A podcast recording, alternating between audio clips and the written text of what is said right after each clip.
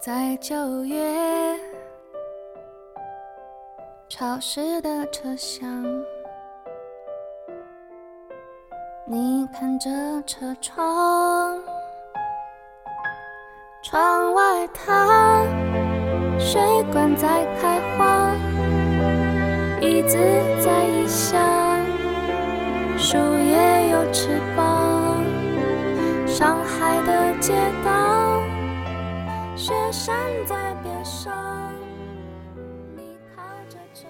大家好，我是路易莎，欢迎收听新一期的 Option B。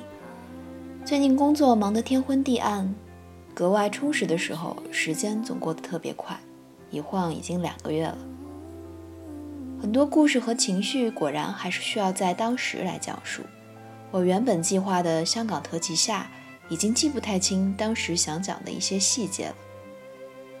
正巧最近赶上去上海出差，这次是我在上海待的时间最长的一次。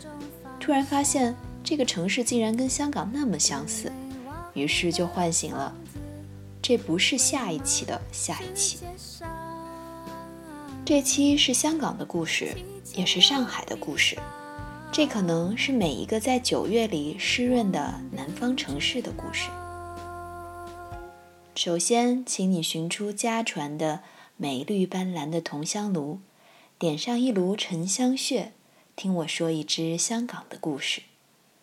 您这一炉沉香屑点完了，我的故事也该讲完了。因为工作的关系、旅行的关系和我喜欢的乐队，已经数不清去过多少次香港。作为理想的长途旅行中转地，它在一段旅途中时常成为插曲，却从未成为我旅途的主角。可是它的奇妙之处就在于，总能给我每一次短暂的抵达带来惊喜。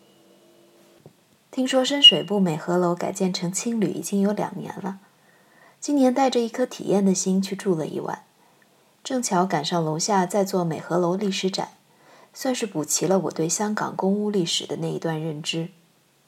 二次世界大战以后，大量内地难民移居香港，当时的港英政府并没有房屋政策来应对。一时间，棚屋、木屋、天台屋、水屋毫无章法地冒出来，穷困的移民只求方寸间的容身之地。这些房屋简陋，卫生条件恶劣，密度很高，火灾频发。直至1953年圣诞夜，石峡尾村发生史无前例的大火，造成五万多人无家可归。政府终于出手，在原址上新建29座安置大厦。大厦大多均分为两翼，并在两翼中间以侧楼相连，从空中看形成一个巨大的 H 型字母。导演吴宇森就出生在石峡尾村，他在自己的回忆录中写道：“在这里，我们曾露宿街头，一家人拿着碗筷等待救济，等着入住土质区。在这里，我曾经跟流氓地痞打架，流着血回家。”母亲没做孟母三迁，父亲平和如昔的教导：做人要有风骨，有承担，对人心存有爱，不能有恨。朋友中有过跟警察过不去的小江湖兄弟，也有令我十分敬重的神学院同学。在这里，我曾经送过外卖，送米上七楼，做过临时演员，在楼梯底卖提子干，我竟然饿得吃了大半。在这里，我夜间睡在公用走廊的帆布床上看星星，发着电影梦。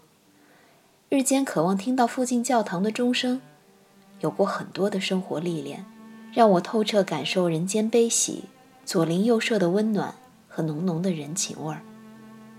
天空有时灰蒙，很多时候感到闷热，但感觉人生还是温暖的。在这里。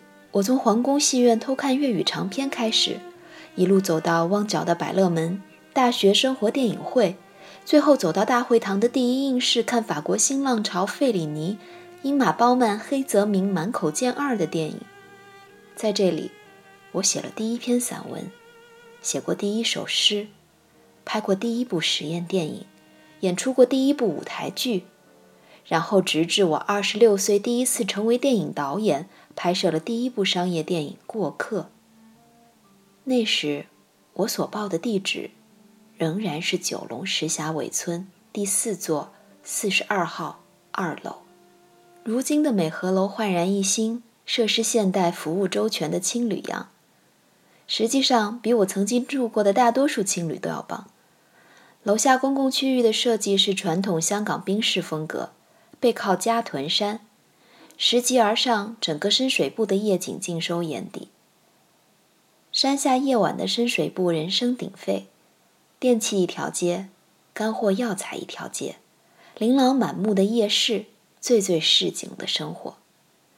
极目远眺，香港展览中心灯火通明。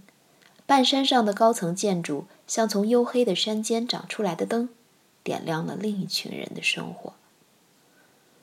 山顶有大学生来露营，说是要看星星，这会儿正玩着狼人杀消磨时间。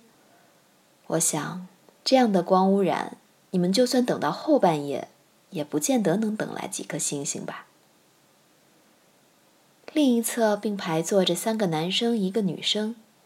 观察了一会儿他们之间的互动，我大约能猜到故事剧情：一男一女的小暧昧，女生还腼腆的不想单独约会，于是便拖上两个小姐妹一起。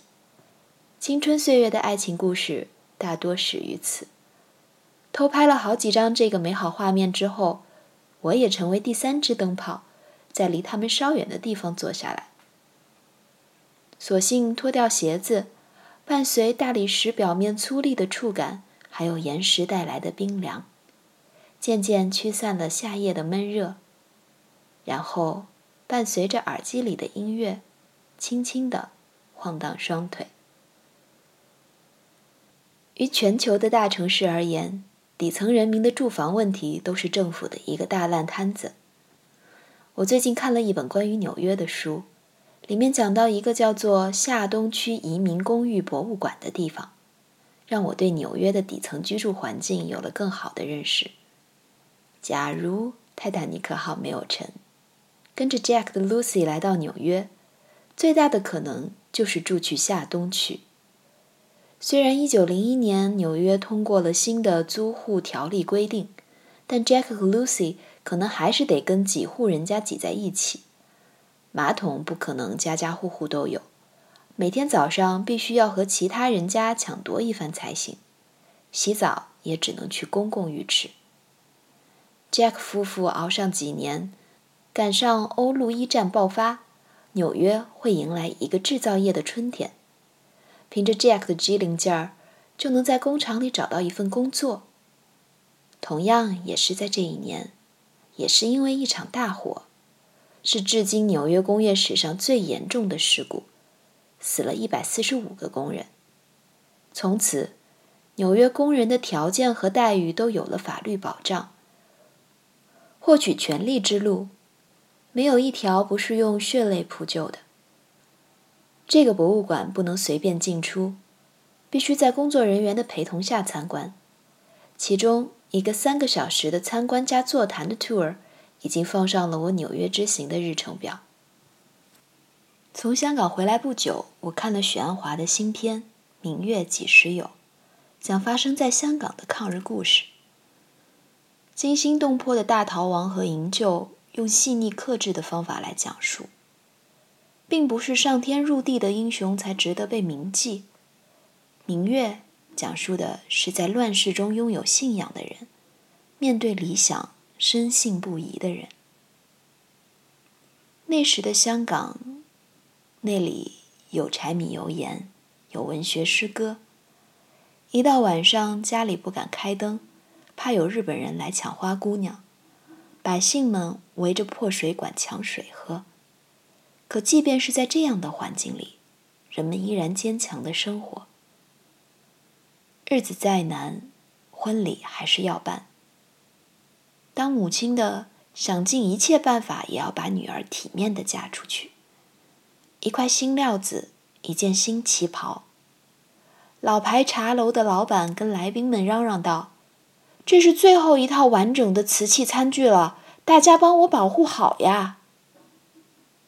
然后轰炸机就来了，杯盘碗盏噼里啪啦碎了一地。菜肴飞上天，新娘的红旗袍在破烂的大街上分外显眼。柔弱的文学女青年带着对文学偶像的崇拜，误打误撞走上了革命道路，却成长为地下营救工作中的城市大队长。他救了那么多人，却唯独救不了自己的母亲。他知道一切的安排布置都是徒劳，他不能让伙伴们去送死，于是只能走进深浓的夜色，蹲在地上。借着树影的掩映，抱住双肩，轻轻抽泣，几乎听不到声音，而观众只能透过战友刘黑仔的眼睛，看到他抽动的双肩来做判断。电影最后，刘黑仔上船离开，要去开辟一片新的革命处女地。镜头推开，有隐隐绰绰的小平房。然后天渐渐亮起来，转到现代香港标志性的维港高楼。这位故事的口述者刚刚完成讲述，在晨光熹微中，他走进自己的黄色的士，把停运拨向空车。今天，他只是香港众多出租车司机中的一个，人到中年，有些唯唯诺诺的样子，讲述起当年的故事。眼神平和，好像与自己无关。这份细腻克制是许鞍华片子里常用的，只是把它放到战争片里，就成了完完全全的许氏战争片。拳拳都打在你心上，闷闷的，很疼，可是连哭都不敢出声。仇恨。即便是对卑鄙者的仇恨，也会扭曲外貌；愤怒，即便是对不公正的愤怒，也会使声音粗哑。我们这些想为友善铺设基础的人，自己却不能友善。但你们，当人终于可以帮助人的时代来临，请带着宽容想起我们。这一炉沉香屑到此燃毕，开一封信箱，我们来聊聊上海。上海和香港有很多相似之处，经常转过一个街角，我就觉得这里是香港的某个地方。也是去过很多次的城市了，过去感觉平常无奇，谈不上喜欢，只是内心很坚定，我是不会来上海生活的。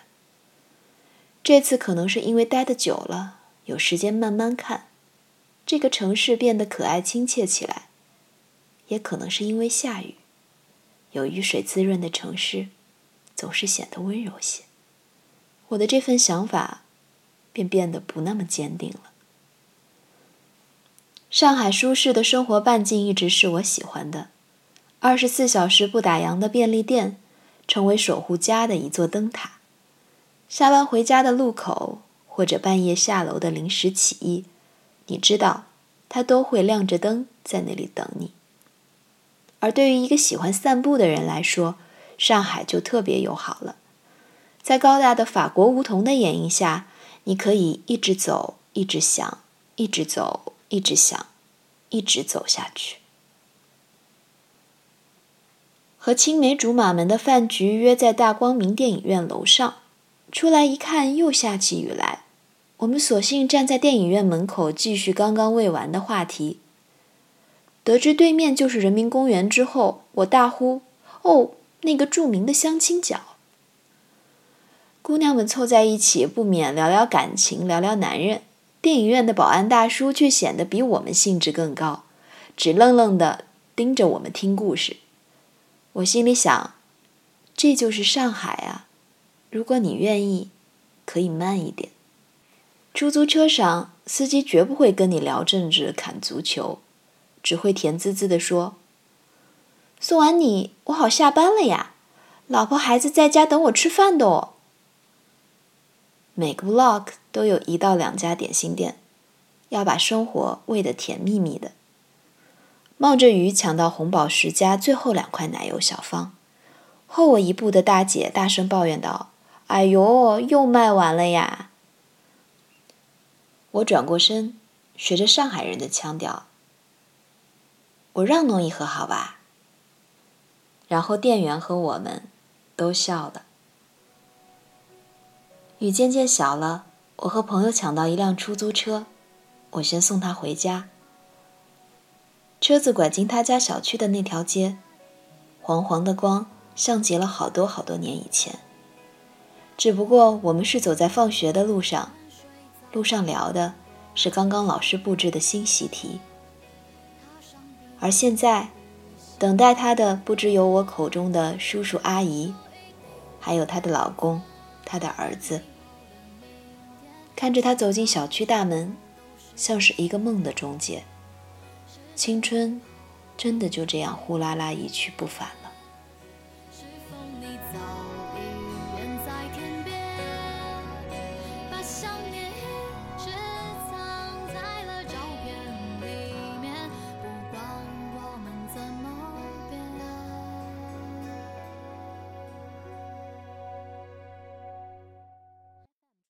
回酒店的路上，车驶过南浦大桥，夜景极美。湿润的路面是灯光完美的反光板。雨一直没有停。我落下车窗，风很大，雨丝却是柔柔的落在脸上。然后我顺势就伸出手去，想抓住这一刻的流光溢彩。魔都啊，是容易使人致幻的。街道是血脉，建筑是年轮。你融进去，随着城市流动，不用在意被冲到哪里。等再次浮出水面，你已经被它浸泡一轮，也离它更近了。我们去哪？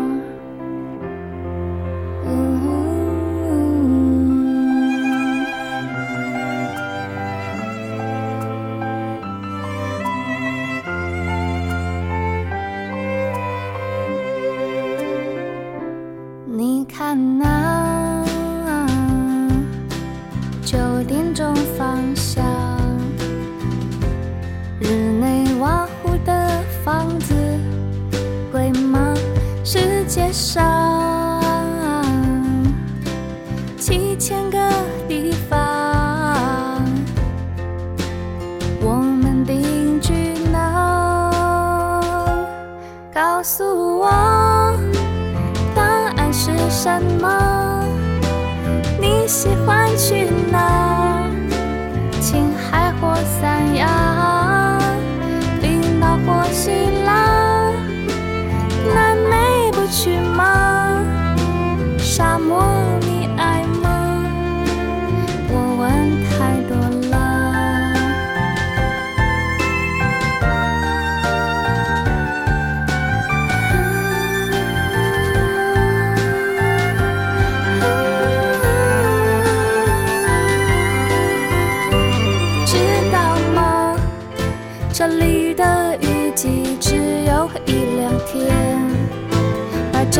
长，也很短，夜晚有三年，